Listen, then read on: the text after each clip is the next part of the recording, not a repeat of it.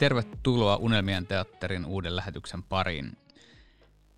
Ehkä hieman valitettavastikin viime ajoilta tutusti tällä kertaa vedän soolona.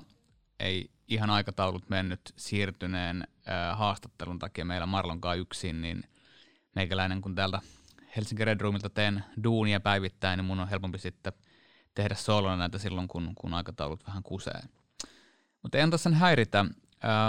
Aaron George Best pärjää myös yksinään, niin kuin taisi tehdä tuo kyseinen herra silloin kentälläkin aina aika ajoin.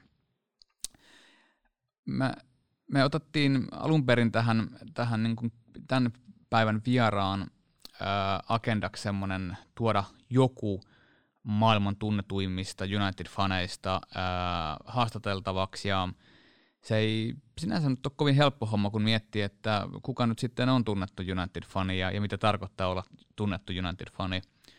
Me lähdettiin purkaa sitä hommaa Marlonkaan niin, että ää, käytännössä, että kuka on kerännyt paljon seuraajia somessa ja kuka, kuka sitten on ollut tuolla Manchesterin päässä tai ympäri maailmaa tapahtumissa semmoinen toistuvasti näkyvä kasvo ja tuttu kasvo.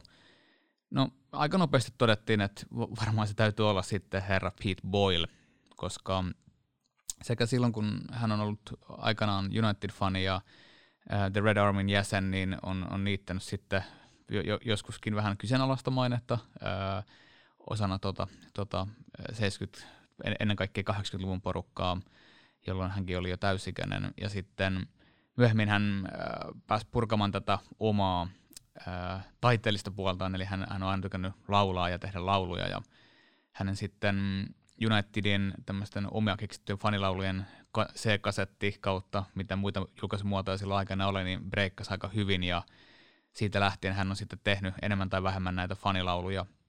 Tietenkin pääosin omaksi ilokseen, mutta valtaosa niistä on myös levinnyt sitten vähän isompaan jakeluun. Eli tosiaan Pete Boyle suoraan Manchesterista. Otetaan hänet heti linjoille ja puretaan sitten vähän suomeksi sen jälkeen, kun, kun tota, haastattelun ohi. All right, welcome, Pete Boyle. How are you? I'm absolutely fine, although for people who are familiar with Manchester, it's living up to its stereotype. It is miserable, grey, and wet, like a normal day in Manchester. Yeah, it's exactly the same here in Helsinki today. So, um, got something in common there. Yep, a lot. Maybe that's that's why I fell in love with Manchester United. um, has it been um, tough times in Manchester lately with, with the new lockdown? Yeah, it's been uh, it's been strange, really. I mean, I actually went into Manchester City Centre this morning, uh, and I don't often go into Manchester City Centre. I went down because my daughter had a music lesson in the right in the centre, and we parked right near the uh, you know, near, near the GMEX, near the centre of Manchester, near the Bridgewater Hall. Yeah. And it was, you know, the traffic was, went past Old Trafford, that's where we go. And, you know, it was, the traffic was, is restricted because of certain lanes are closed, but it would have taken us a lot longer and we would have struggled to park. And I went inside with my daughter and my wife and then parked the car. And then, you know, normally, you know, she wouldn't be, she, when she picked us up, she was just going around the block and parking. And there was, you know, you, you can't do that in a city centre Manchester. You've got to go and park up in it normally, the, and it shows you how eerie and quiet it is. Really, you know, it's uh, everywhere strange. You know, coffee shops you can get a takeout, but you can't sit in, and it's just. I know, I know having a coffee in the bigger scheme of things isn't the, the most important thing, but it just shows you what a strange year it's been all around. You know, it's just been a real surreal sort of moment, really. Yeah, it's it's. uh I have been spoken with my friends there in Manchester. They say it's kind of ghost city at the moment. Yeah, it really is. Uh, and yeah, some people said, "Oh, do you want to go and watch the game? Is somewhere near the ground and when we're playing." And I just can't bring myself to do it. I want, I want, I'm missing going to the football. But if you say, okay, five thousand people, of course I'll go if I get a ticket, if I get one of the lucky ones. But it's part of me wants to only go back when the whole ground is back. Really, you know, I know there's going to be two thousand at West Ham tomorrow, but it isn't the same. And I don't get, a, I don't, I don't really get, a, I don't get the appeal of going to watch it in a bar near the ground. and just like watch it on the telly near the ground. You know what I mean? I, I, want I want to be in the ground with my son watching the game really. So uh, I understand why we can't and all that, and you know, the, and you know, but it's just uh, it's not quite the same, is it? You know, I mean, football, What you know, team plays. You know, at the moment, I almost want United to play away games because I don't, I don't feel like that we have any home advantage. It's, it's quite been quite evident really in a lot of the games. I just feel that we seem to be under more pressure at home when there's no fans there. You know, where where's if the, you know a game like you know with the crowd behind them at Old Trafford could could turn games. At the moment, I, I just I just feel like you know. I said to my friend last weekend, he was watching about Southampton, it's going to be a tricky game. I said, but I'm glad we're playing away and not at home. And he said, why? I said, I just think we've got a better chance away. And I know we had to come back from 2 0 down, but I think I feel more confident with an away game than a home game. Yeah, I, I don't think that like 5,000 home fans uh, would do that big difference. Of course, then then we we will have some some of the fans at the stadium, but you know, if if we can have 75,000 there instead of five, it's it's so completely different. Now, I think what you're going to find as well is for a lot for, for a lot of years, probably for the last 20 years, maybe. It's been a common thing amongst United fans, particularly. A lot, a lot of football fans in but a lot of people say I'm, I'm sick of home games. You know, I only like away games. Away games, better atmosphere.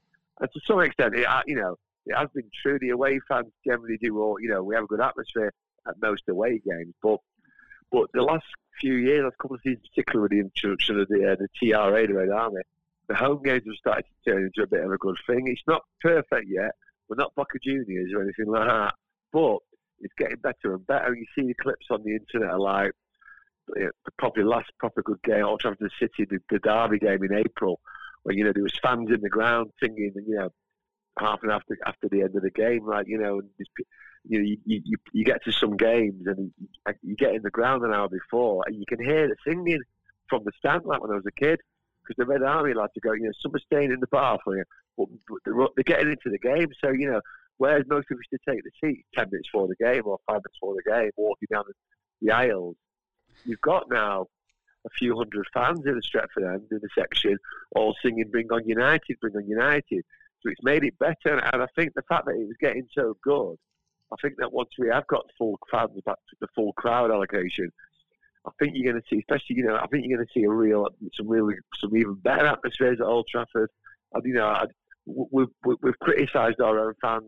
We've been most critical about, you know, for a few years. Mm. But Old Trafford on its day in the last 15, 10, 15 years is still the loudest ground in the country. It's not always brilliant, but the difference is we highlight it ourselves when it's not good.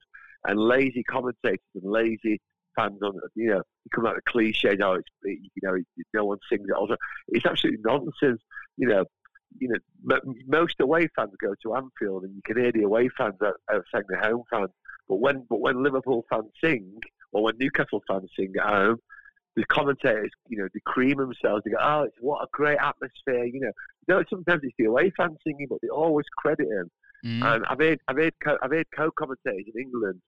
You know, United fans could be singing for like sixty minutes, and it goes a little bit quiet, and the commentator like Craig Bailey will go, "Oh, you can hear the silence at Old Trafford." You think mm. he's not mentioned when it's a great atmosphere, and honestly, it, it does wind me up. You know, uh, I think that there's nothing wrong with United. You know, there's nothing wrong with being critical of your sports sometimes, but overall, we, you know, you know, our atmosphere, you know, hasn't been as bad as people make out. Yeah, it's not always been brilliant, but it's been no worse than most other clubs.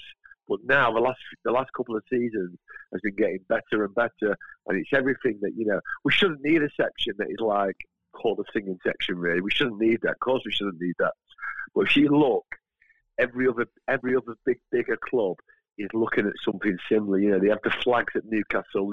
Each club is trying to get a section. City are trying to get a section going. Liverpool are trying to reclaim the clock, the cup because we all know, you know, they go out. You know, most people go to Liverpool now. You see them like this to hold the scarf up, so you never walk alone when they play it over the tunnel before the game. But then it's silent for most of the game. Yeah, when, when Liverpool sing, it can be loud. I accept that. When Newcastle sing, it can be loud but they don't sing non-stop like like the like the media make out, you know. Mm. And it's um, I, I, just think that you know I think a lot of fans of all clubs will, will, be, will relish getting back and singing and all that. But I think we we've got a bit of a head start because I think that uh, you know Crystal Palace fans are good as well. To be fair, you know they've got a good home support uh, in terms of how much noise and colour they can make. And I always think the songs are good, but the fact is they make the noise. But really now, I think uh, it's onwards and upwards for the United fans at Old Trafford. I just hope we can say the same for the team. I think also the pre-events have been been really good, like past two or three years. Uh, what what the Red Army has uh, arranged. Yeah, yeah, they've, uh, they've they've organised some very good things. It's uh, you know, it's just like you know, you see, you see, you see the uh, you've seen the images and the videos of you know marches to grounds, you know, your feet up before the game, and it create. I, I think what summed up, you know, it was an even though it's an away game, it's the spirit of what the uh, the TRA, the Red Army, has been organising. But there's a video on social media from United Cup game away at Derby, and it's taken from the Derby end. And you must have seen the video. Yeah, yeah, yeah. And some Derby, some Derby fan, she's woman, she says, "They think they're bloody Galatasaray," and it just really makes me laugh every time I watch it. You know, because United fans are all like setting flares off at Derby's ground and singing, and the fact is, is that it's been a long time. You know, people have got rose tinted spectacles saying it was always electric at Old Trafford in the 70s and 80s. It really wasn't. It really wasn't. The difference was when it was good, it was very good.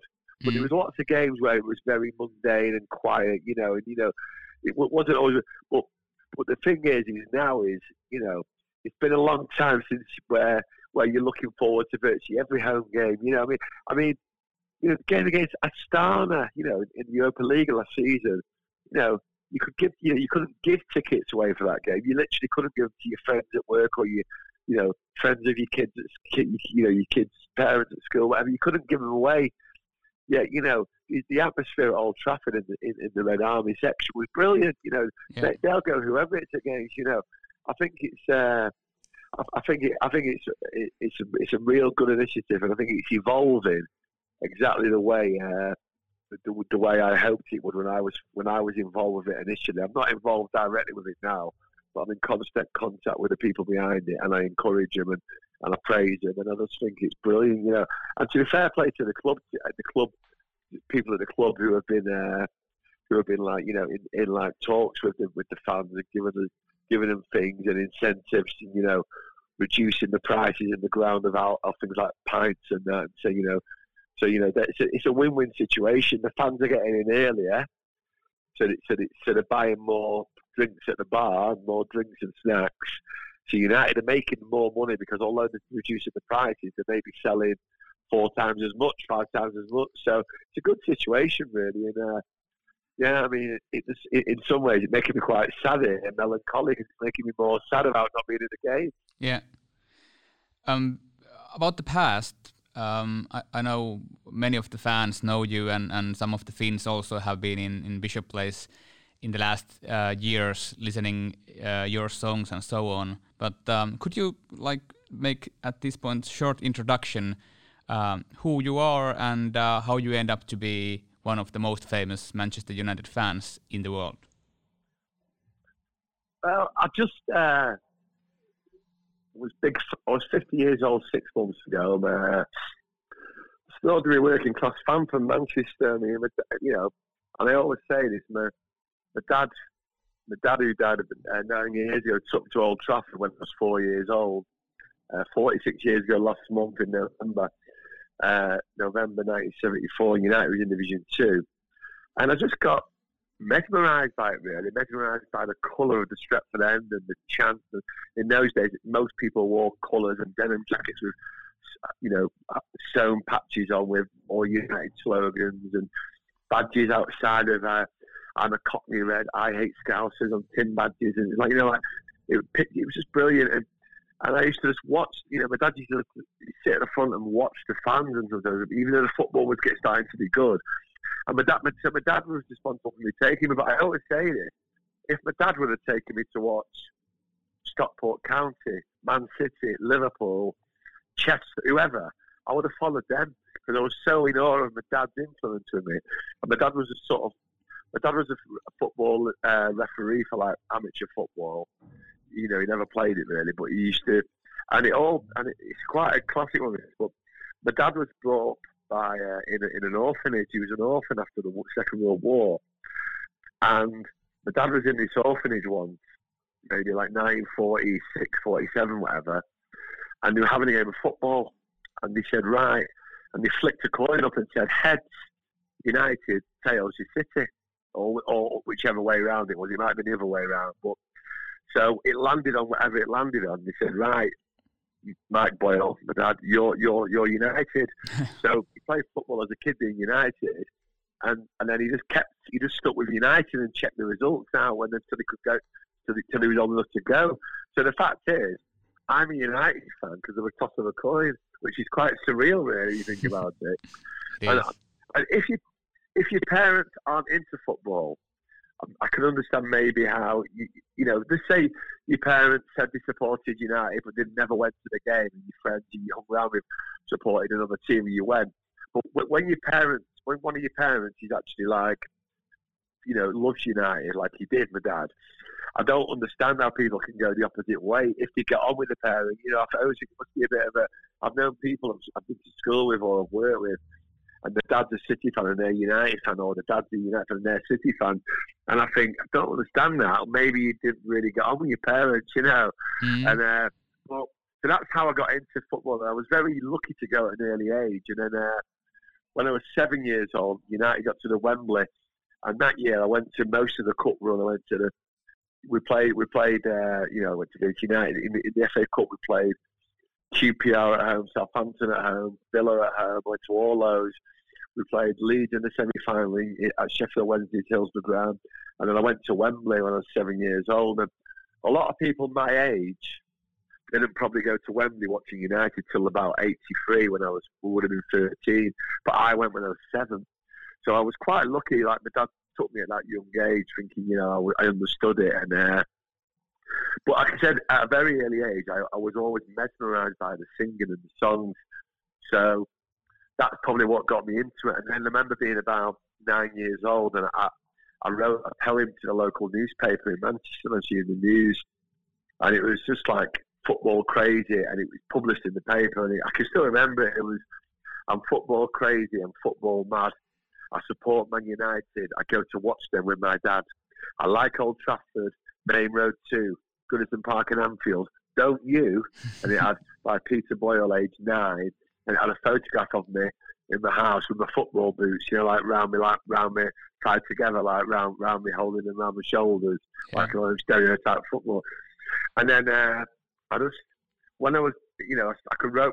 I don't know where that, that influence came from. None of my family had the artistic sense of like writing songs or poems.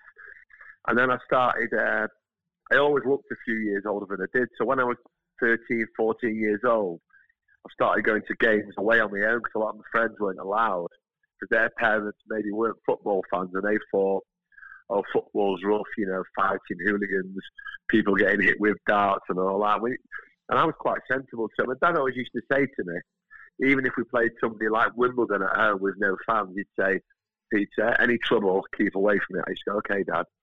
he didn't know what I got up to, really. You know, I mean, I know I wasn't doing but I used to go to, like, you know, I used to go and, you know, singing away, swearing away, and I, I was getting arrested once for swearing at West Bromwich Albion when I was about 15, you know.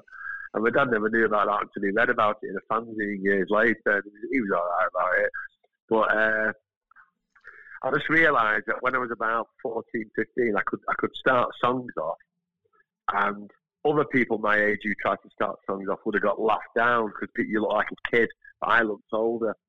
So when I was about in my late teens, I realised when Fergie's teams were starting to do well, I realised that we were uh, we had a lot of songs about George Best and about players from the days gone by, but we didn't really have any songs at the time about the merging team of Sharpe and Giggs. And I always, I think maybe I always wanted to be in a band or I wanted to be a footballer. And although I played football at school level, I was never good enough to be a proper player, or, and I never really met the person to form a band with. So the next thing I, I said, I'm going to write. I, I just started recording, writing some songs, and it was in the days when uh, it was in the days when you couldn't just record them like you like we can record this now, this podcast. You can't just record them. You have to go into a studio. You still have to go, you know, you still have to go into a proper recording studio. Yeah. And uh, I made up. I used to write a lot of the songs in the bath. That's why the first release was called "Songs from the Bathtub." Yeah. And uh, I used to shout to uh, my ex and say, "Bring a pen up," and I've, I've, I've written another song. I still up. So I recorded it in this studio in Manchester one Tuesday night about eleven o'clock at night till about two in the morning, and uh, it, you know, it's always what I like to do. I didn't want any. I didn't want it too too smooth with. Uh, I didn't. I didn't want it too perfect sounding. And the, the, the guy in the studio was a recording engineer. He'd never heard anything like it. He just thought he was used to bands who were like, you know, took themselves really seriously, even though they never sold any record. And when I listened back to it and I had a bit of coughing on it and a bit of like it was out of tune, he went, "Oh, you want to do that one again?" I said, "No, that's perfect." He goes, "Is it?" So I want it. I want, I want, I want it, yeah, because I wanted it to sound like proper fans singing, rather than like when like pop stars used to release football songs. It was like you know, it was all a bit too cheesy, and I wanted it to be a proper song. Anyway, that's that that that uh, cassette album, "Songs from the Bathtub," became a real big cult cult seller, and people loved it. And it, you know, the, the uh, years later, uh, Terry Hall, the singer from the band The Specials, famous ska band in England, and uh, he's a big United fan. And it, it, there was a load of pop stars who uh, listed the top ten albums of all time, and he was one of them. And he listed like David Essex, David Bowie, and things like that. But number seven in his top ten albums was Pete Boyle, "Songs from the Bathtub." You know what I mean? Like, yeah, I would imagine all these real music geeks going tracking it down and playing it, thinking, "What the fuck's this?" Like, you know what I mean? Like some of the like fans singing badly out of tune. Like, yeah. Anyway, we uh, that was that. And then, I, so then, you know, I started becoming more well known, maybe because on the back of that tape and a few articles on it, and uh, I always I was already well known amongst United fans in the local area, and then I got asked to go on a, club official video, uh, Eric the King, obviously about Cantona, uh, and that became and, and they, they used Eric the King's song quite prominently in it, and then next thing you know, Eric's in court when he when he kicked the fan in in Croydon at Crystal Palace, and we released the, Eric the King single, and I released another cassette, and then I suppose it just all snowball from there, really. You know, uh, the Eric songs are probably the still most popular ones, but I've done the hundreds of chants, uh, you know, famous songs about, you know, Neville and John O'Shea and Forlan and, you know, there's been lots of songs down the years. Uh, hollow, hollow, hollow. Yeah, I don't. I've never, I've never written every song. I don't claim to. If it's original and it's not me, I'll, I'll, I'll, I'll help sing it all the time, all day long. Yeah. Yeah. I will always help songs some people say, "Oh, you don't like that one because you know you didn't make it up," and it's not that. But I don't want to copy a song that West Ham have sung or that Crystal Palace have sung. You know, mm. and like, people wind me about it. Get, I got a bit of a beef, but you know, but I just I just like to be I just like to be predominantly more original. I don't think there's anything wrong with that. You know what I mean? I think if other clubs copy my songs or copy United songs, that's a bit of a compliment.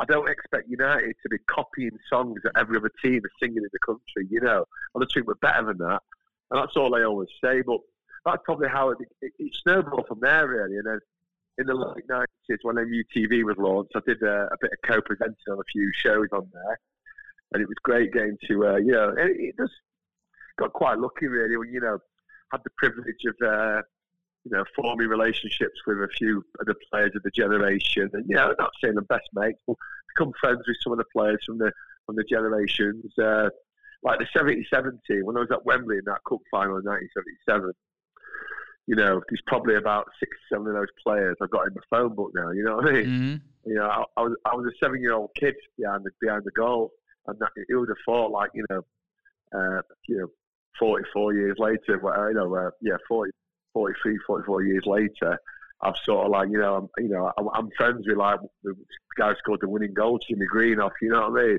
The guy that, the guy that should have scored the winning goal, who, who thought he'd scored it, Lou Macari, someone I got on really well with, and we've done work together, you know.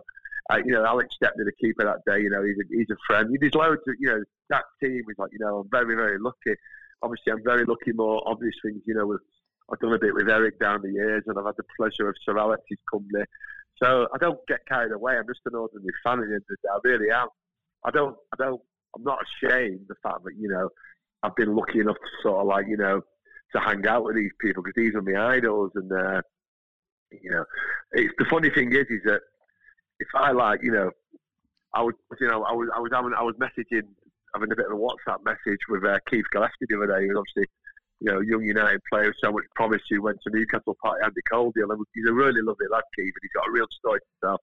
But if I if I if I'm bumping into a young player, and you you, you know, so you, like Scott McTominay when I met him, I know he, uh, Scott McTominay's dad sits near me. I'm buzzing when I speak to him because because they're a United player. Mm. But you know, any player I speak who's worn a shirt, I'm buzzing. Even if, even if they're like 30 years, 40 years younger than me, like, I'm buzzing. But when I see the first few times when I, I speak to Eric or Sir Alex, when they sort of mention me by name, I was a bit like uh, I was a bit like a teenage boy on a, on, a, on a date with with someone he really fancies. They go, Eric, I go, Eric or Fergie, say, hello, Pete. I, I Pete, and I go, hello, hello. you know, I can understand. All the coolness, yeah, all the coolness had gone now. After a bit, I'm quite okay with it, you know. And uh, I can't not mention, you know, I've met, I've been lucky to meet Eric quite a few times down the years, and I've, you know, I've, you know, I've been interviewed him on podcasts, I've interviewed him in Paris, I've, I've said, but you know, but probably the most perfect scenario was in September last year in in Lyngdal in southern Norway, and you know, Eric and his two brothers, and we met him at the airport, and we, we had a two-hour coach journey. Sat on a coach, just talking and getting. Even though I knew him, even though we knew each other from a distance, obviously being you knew what United meant to me and what his, his influence at United was. Just to chat and talk about music in depth and our families, and just be chatting every. And then, you know, then we we had a church. You know, we you know we with my friend uh, Sean Eric, who put the event on at his amazing house, and the old little Old Trafford pub. And then we went to the next day. We went for a boat ride. You know, on the Nor- Norwegian fjords. You know, seven of us on a boat. Like you know, just surreal, really. You know, Eric snapping away at his picture. We, we, we had we had little in in-house jokes. You've probably seen the video of me and Eric and Chris Waddle, and it's a bit of an in-house joke with some of the Norwegian friends. It's an English sitcom phrase. It was just like surreal, really. And uh, I've got to say that you know that probably tops a lot of a lot of the things. You know, I've done a lot of done a lot of great things, and you know, it's great to hang out with David Mason, and much Fabian, and uh, and Brian McClair and Denis and Pally, all of them. Any of them have, have done it. They're all. It's an honour for me to meet, meet all of them. But I, I still remind myself in the day, I'm an ordinary fan. I do an ordinary job full time, and it's just good. I mean, it's just good to look back on, and you know, I'm, I'm a I'm a United fan, but I've certainly got a few uh, a few pictures and stories to tell to uh, for the kids when they're older. And I think the little lad's quite lucky as well, really, because he's only he's only ten years old and he's already met, you know, Fergie, Eric, Ollie. Mm-hmm. You know, uh, he's, he's he's met last time. He's he's met quite a lot of people for someone uh, someone his age. You know what I mean? Uh, he's, uh, he's, he's been. I think he realises now how lucky he has been, really. But he's never satisfied. He wants to meet Bruno and he wants to meet uh, he wants to meet all the newcomers now. You know what I mean? Uh, after me, I said after me. So yeah, so that's that's a bit of a story of the sort of uh, the fandom, I suppose. But you know, no matter what people say about me, and people, say, you know, anyone who knows me, like your friends, mutual friends of ours from Finland, they know that I'm an ordinary fan. I'm an ordinary lad. You know, I'll have a drink and I, laugh with anyone. You know, I'll have a sing. I mean, going back to the singing, I became well known for it, and uh, I used to sing originally in the Dog and Partridge, which is now a car park next to the Bishop's Blaze. And uh, yeah, I, I used to just like sell cassettes, and it wasn't like you know, contrary to believe, it never made me like millions of pounds. That's why I still work, and I've been working till I'm like retiring age. But it used to help me pay to go to the games. I moved them on to CD years later, and I did that till about two till about two years ago, and. I, I just sort of like almost, I just retired really, and not not from going to the football, but you know, I always thought to myself when I was about 17, 18 in the pub, I used to think to myself, I used to get on the table singing.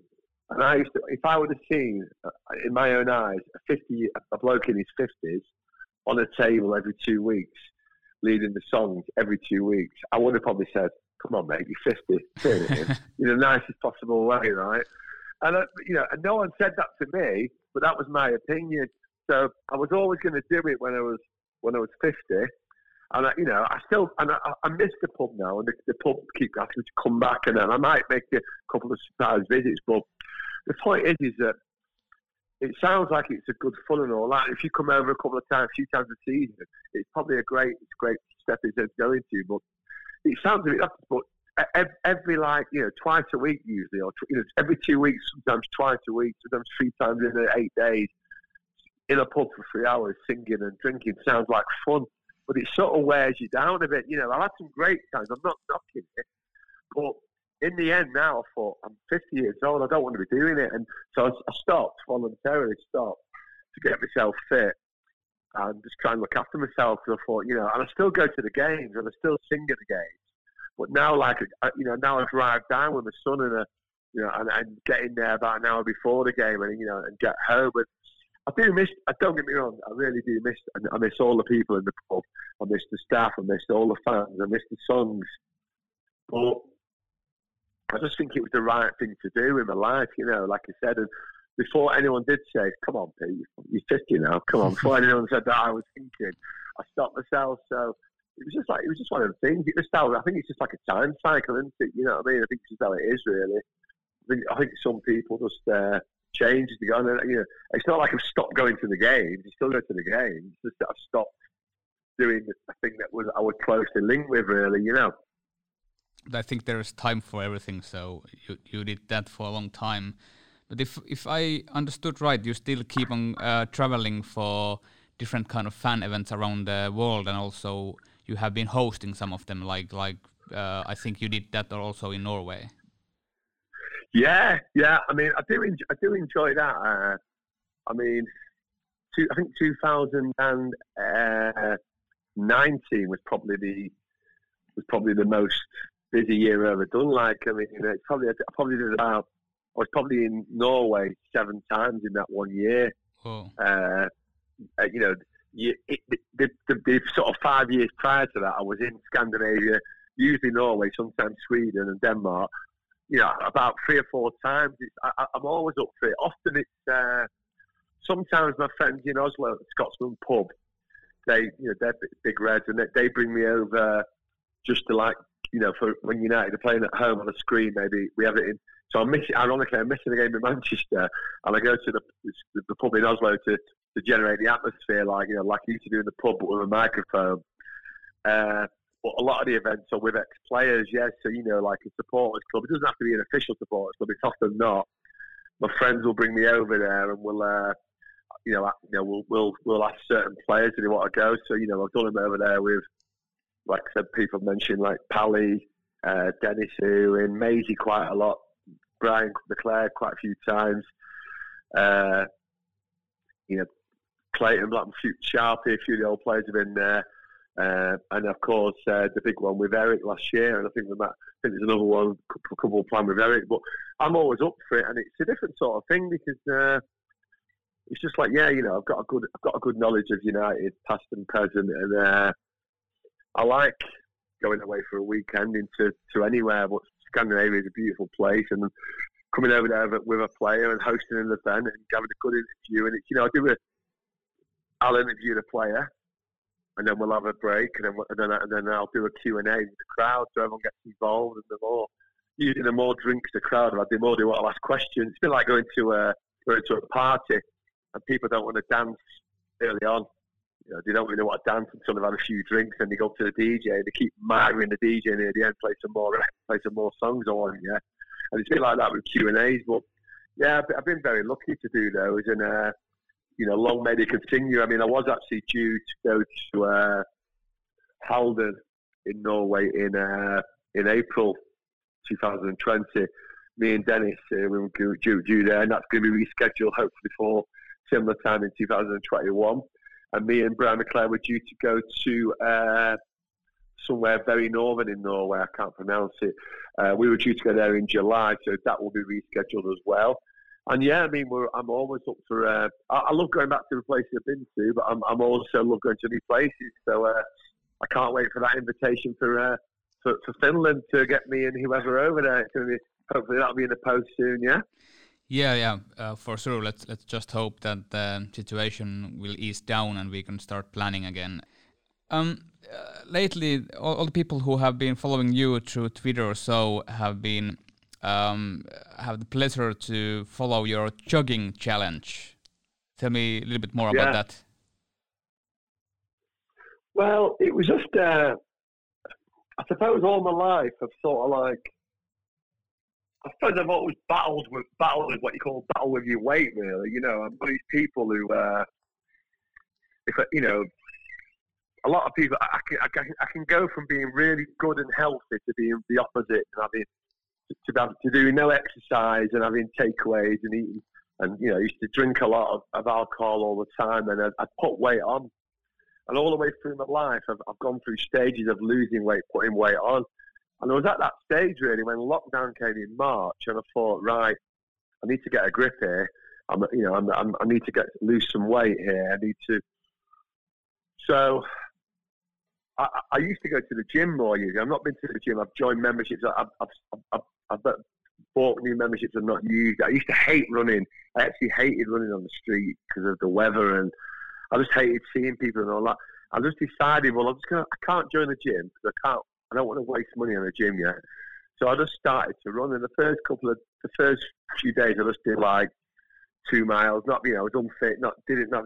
I kept going, and then after about a week, or two, I upped it to 3.1 miles. And then the rest is history, really. Now, as we as we speak today, it's 254 days, consecutive days running. Amazing. Uh, since since around, for most of that, it was over three miles. Since September the 9th, I've been doing over four miles per day, and once a week I normally do a 10k. Uh, I just and you know what? It's just part of my ordinary part of my life. I mean, I've lost weight wise. We use what we call stone here. Each stone is 14 pounds, and I've lost just over three stone. So it's about what, about 45 pounds in weight. That's a lot, which is pretty pretty good in the time. And but you know what? I've actually I've, I've never been as fit as I am now. I mean, I just uh, the way I see it now is going, oh, I get up in the morning and if, if I'm, when I'm working, I work long hours. I work 7 a.m. till 7 p.m. So when I'm working I get up at 4:30 a.m. and I go and I run, and it takes me about the average it's about between 35 and 40 minutes, about 37 minutes.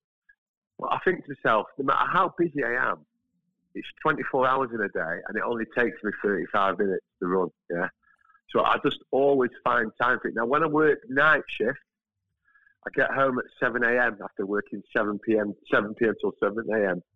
And I get home and I go straight from the run and then go to bed.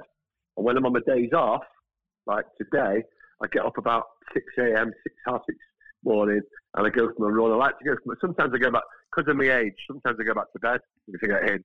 But I just, I just think to myself now, people, you know, people say, you know, you, are going to get injured. And I think, well, if I get an injury, a proper injury, a pull a muscle, I'll stop. But there's no need to. I've, I've read, I've read people who've gone, gone a lot longer than this. I mean, there's a woman on Twitter who, who we follow each other. She's not a football fan or not a United fan. And she's done about four days more than me. So she's one of the challenges. She's on about 258 days non-stop. but there will be a time when I'm going to stop. But what, there's no need to stop at the moment. I mean, you know I don't wake up and think, yes, I'm going for a run. I don't. I'm not going to kid. But I get up. Once I've done it, and once I'm halfway through, and once I get home, I'm I'm so glad I've done it. And the thing is now, if I woke, if, if one morning I get up and I think I'm not going to go for a run, I'll be really mad and, and moody and arguing with myself, I'll be I'll be really ratty. So, yeah, it's probably people who know me will probably be quite surprised at the thing. You know, I, when I was when I was a little bit obviously overweight, I used to say to people, "Went for a four mile run this morning." Go, people were laughing, you know what I mean? And now, you won't be laughing, will they? Because I do actually do that every day. So. Uh, uh, yeah, it, it, just shows you really that anyone can do it, and there's no, you know, you don't need to, you don't need an expensive gym membership. You just need, a, you just need a, an average pair of trainers. You, know, you don't need two hundred pound trainers. You need a pair of trainers that cost you twenty pounds as long as the proper trainers go out and do a run, do it at your own pace. You know, I mean, I'm not going to win it. I'm not going to win any marathons, but you know, I'm I'm doing quite a, a few of my mates who are quite experienced fitness people I've been quite impressed with the pace I'm doing and all that. So I'm not doing it to like try and win a certain thing. I'm just, but I'm, you know, I, I feel better. I feel good for it, and uh, I'm quite looking forward to seeing some of the people who don't maybe follow me on social media or don't have social media who sit near me at the game. I'm quite looking forward to seeing their reaction. You know, like a few years ago when uh, I was I was in Norway with uh, with Lee Sharpe, name dropping here. I was in Norway. I'd lost quite a lot of weight, but I wasn't running. I was just eating healthy. And this Norwegian man looked at me and "Are you poorly? Do you have leukemia?" I went, "No, just lost weight." And Lee Sharpe didn't know where to look. He went, no. I don't think the guy meant to say it like that, but he just people just presume sometimes if you see you after a while and you look a lot thinner, they think you must have been poorly, you know. But uh, no, I things are good. I mean, you know, I feel I feel good in myself really, and uh, it's been a strange year, but a lot of people, because of because of the COVID thing, a lot of people in lockdown have put weight on and got unfit, and I really, I'm almost the opposite of that. Really, you know, I just decided I could have gone that way, but I decided to do something positive about about having a bit of time off work and that. So I'm. Uh, I, went, I started getting into running, and I love it now. I'm a, in fact, I'm a bit of a running bore because you see me tweet every single morning a, a, selfie of myself running. You know what I mean? One of my, one of my best friends, Mark, he stopped following me because he said he was sick of me seeing my face every morning pouting after a run. That's what the friends are for. Exactly. Uh, talking about Twitter, um, what did happen? Your account was removed like uh, some weeks ago. Yeah, it's, uh, it's a strange one, really, because uh, in the past I've had people saying some quite unpleasant things on Twitter. You know, like just like internet hardmen saying horrible things about not about me. They said things that are quite insulting, sometimes homophobic, and that. And I've reported them, and Twitter have come back to me and said, "We are we've we've, we've looked into your report, and you know we we think the, the rules haven't been broken or they haven't sufficiently broken the rules." Yet my account got permanently suspended because I retweeted a few of the old retro sites, you know, that sell the old kits. Yeah, yeah. So when it when I, someone I, I just got up to see him run, and someone had sent me a WhatsApp saying, "Why Bolly's account been been suspended?" So I went, so I went on. I thought that can't be right, and it said permanently suspended. So I contacted it, Twitter, and he said that it was breaking the uh, the rules on counterfeit goods. So maybe the some of the sites I was tweeting, I wasn't like not my sites obviously. I retweeted. Maybe they were they were saying that they weren't selling official merchandise. They were selling unofficial or maybe. I had no idea because some of these companies had sent me like a T-shirt or a United shirt, and it was perfect for me. But what really annoyed me was that when I appealed, they, they didn't uphold it. They just said, "No, no, I've broken the rules." So it's, it's sorry, it's almost as if like yeah, you know. So like I said, you can. They're, they're saying to me that uh, people who are people who are doing homophobic insults and and and all sorts towards me and other people, they can keep the Twitter accounts okay. But if you retweet a football site selling unofficial merchandise, you, that's that's more of a crime. You get banned. so uh, nonsense. It, it was quite frustrating, really, because about four years ago, I had about 35,000 followers, and I didn't I didn't use my account for about six weeks, and it got deactivated completely, and I lost all my followers. So then, about two years ago, I reopened an account, and I was just almost on 15,000 followers, and then and that's what happened. They suspended it, so I'm now like on the third account, and uh, you know, last week I opened it, and it's just it's just over 4,000. It's not too bad, but it's quite annoying, really. But uh, part of me wanted to give up Twitter for good. But I do enjoy the interaction with fellow fans and not just football fans, with music fans talking politics and running and all that. So I've sort of, I've, you know, I rejoined and opened another account. But I think if something like that happened again, I would probably quit Twitter for good. You know, and it's a shame really because I do enjoy it, and I've, you know, I've got to got to meet some people, and I like promoting the events when I go abroad, and that you know, you know, plugging it and you know, promoting all the events that I do. So that's another reason why I like I like it as well. Yeah, for the Finnish listeners to do follow uh, Pete's account, uh, not not maybe because of only the jogging part, but also because of the Manchester content. yeah, exactly. Yeah, exactly. Yeah, I do like to. Uh, I do like to. I do like to get involved in discussions on various topics online. Yeah. Thank you so much for your time. It has been really my pleasure to interview you and um, also spread the word in Finland about uh, fellow fan. And um, if if um, the pandemic goes down and, and we have the chance to start rearranging the Helsinki Red Room opening, you know that uh, you will be invited. Brilliant. I look forward to it. Yeah. Well, I look forward to hearing the podcast and good luck with all the other ones. Yeah. Thank you so much and take care. Cheers. See you now. Bye. Bye.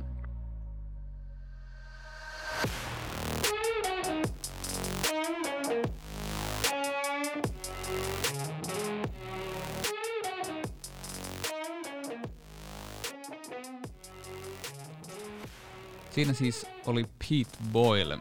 Paljon kiitoksia hänelle haastattelusta. Oli, oli kyllä tota, mielenkiintoista kuulla taas hänen, hänen kuulumisiaan ja elämän muutos on ollut silmiin pistävä. Kaikki te, jotka todellakin seuraatte häntä Twitterissä, niin tuo lenkkeily on vienyt miehen mennessään ja rupeaa posket näyttää olevan no, semmoisella lommolla, että, että ei usko samaksi mieheksi. Hyvä näin, koska tosiaan, niin kuin hän itse mainitsi, niin toinen vaihtoehto olisi sitten lihota himassa ja olla tekemättä mitään, joka ei liene hirveän terveellinen ratkaisu. Jos nyt käydään vähän läpi, niin hän tosiaan on 70-luvulta asti äh, isänsä ansiosta Unitedia seurannut ja, ja niin kuin kertoi, niin todellakin kolikon heitto on aikoinaan päättänyt sen, että miten, miten hän on lopulta päätynyt United-faniksi. Äh, on kiertänyt just mainitsin 77 äh, FA Cupin finaalia ja tuli vuosiluku niin kuin 83 ja, ja muistaa hyvin paljon pelejä. Jos me, jos me vertaan mä oon päässyt usein ottaa sen puhumaan muun muassa ton Tony O'Neillin kanssa, joka sitä Red Armin enemmän tai vähemmän ää, erikoista porukkaa vei noihin vierasmatseihin tekemään vähän epäurheilijamaisia juttuja, niin hän ei kuitenkaan useasti puhu paljon niistä itse peleistä, että hän muistaa vaan yleensä ne aiheutut konfliktit ja Pete todellakin muistaa tosi hyvin noita matseja ja muistaa, muistaa kenen kanssa on ollut liikenteessä ja nyt ei lähdetty sen tarkemmin äh, syventymään siihen, että miten ne pelit on päättynyt ja näin, mutta kuten hän kertoi, ne on ystävystynyt sitten näiden pelaajien kanssa hyvin monen. Ja kovasti on tulossa tänne Helsinkiin sitten. Itse sanoi, että haluaa David Main mukaan, joka nyt oma toimisti onkin joka kertaalle ilmoittautunut tulla, tulla matkaan mukaan. Ja sitten Brian McClare on toinen, jonka tykkää reissata paljon. En tiedä kuinka moni suomalaista faneista on ollut Bishop Placeissa silloin, kun Pete laulattaa, eli ottelupäivinä hän monta, monta, monta vuotta oli siellä kirjaimellisesti seisoi pöydällä ja laulatti faneja. Bishopinhan ei todellakaan ole päässyt ilman ottelulippua ja, ja silloinkin on saanut kyllä jonottaa, jos ei tarpeeksi ajoissa meni todella pitkään, että se on, se on ollut aika täynnä porukkaa ja siinä on ehkä ollut meillä monesti syy, minkä takia esimerkiksi Marlonkaan ei pelireissuun sinne on menty. Mutta 50 melkein mies jakso laulattaa väkeä nyt niin kuin eläköityy siitä ja keskittyy sitten käymään peleissä ja, ja keskittyy perheeseen, että onhan tuo aika kova juttu, että on pystynyt tarjoamaan pojalle, joka ei varmasti vielä sitä ymmärrä kymmenenvuotiaana, että on Sir Alexit ja Kanton ja kumppanit ollut, ollut siinä tota, vieraina jopa, jopa heillä kotonaan osa näistä. Mutta ei mulla oikeastaan hirveästi lisättävää ole tuohon Petein tarinaan, koska Lexa, Lexa nyt, hän mainitsi erikseen tuossa, kun ennen puhelua puhuttiin, niin Leo Auti on päätynyt kuulemma useasti muun muassa Bishoppiin niin, että, että tunnusti nimeltä ja halusi korostaa ennen puhelua, että Leo ei ole mikään vaan, että tunne, tunnenko mä jonkun tämän yhden suomalaisen fanin, vaan hän sanoi, että hän kyllä tiedät, ihan nimeltä mainitsi. Eli musta tuntuu, että pitää jossain kohtaa vähän kysellä Lexalta näitä tarinoita, että mitä se Pete on touhunut sitten aikaisempina vuosikymmeninä tuolla baareissa ja miten, miten sitä porukkaa on silloin laulatettu. Oli mukava kuulla myös, että hän kokee tuon meiningin parantuneen tuolla Old Traffordilla. TRA eli The Red Army on todellakin tehnyt hyvää duunia tuolla Manchesterissa. Nämä esitapahtumat on olleet täynnä laulua ja täynnä porukkaa ja siitä on sitten ollut hyvät marssit stadionille ja siellä on pidetty kovaa mekkalaa – Loukolan Pauli, meidän paikallinen kirjavaihtaja, on yksi näistä henkilöistä, joka sitten muun muassa tähän erilliseen katsomon osaan, mihin on sitten ollut mahdollista hakea lippuja, niin on ollut monta matsia katsomassa siellä ja laulamassa tämän porukan kanssa ja se on kyllä välittynyt, välittynyt vaikka olisi ollut eri katsomosassa katsomassa siellä, niin kyllä välittyy, että siellä alkaa olla aika, aika erilainen meininki kuin esimerkiksi tuossa 5-6 vuotta sitten. Hyvä niin. Toivotaan, että yleisö pian pääsee takaisin tuonne Stadikalle ja, ja tota, Suomesta päästään reissaamaan sinne ja kyllä sitä kova ikävä alkaa olla tuota jalkapalloa. Se on kumma juttu, että kun toista vuotta jo meikäläisen tapauksessakin mennään, kun viimeksi käynyt siellä ja pitänyt yhteyttä porukkaan vaan Facebook, WhatsApp ja muut tällaiset sosiaaliset mediat, niin rupeaa tuntua kovin etäseltä ja tuntuu, tuntuu kovin, kovin kaukaiselta toi Manchester, että se parin kolmen tunnin lento ei, ei olekaan sitten niin lyhyt silloin, kun sitä ei pääse lentämään. Mutta toivotaan, että tilanne muuttuu ja tässä niin kuin ihan näillä näppäimillä nämä rokotuksetkin lähtee liikenteeseen ja sitten olettaen maailma aukeaa askel askeleelta ja päästään sitten taas katsomaan live-jalkapalloa tonne. Tässä oli tämän viikon jakso. Otetaan toivottavasti Marallu tuohon pöydän toiselle puolelle ensi kerralla mukaan ja katsotaan, ketä meillä silloin on vierana. Kiitoksia tästä noin tunteroisesta ja palataan ensi viikolla asiaan. Moi! Thank you.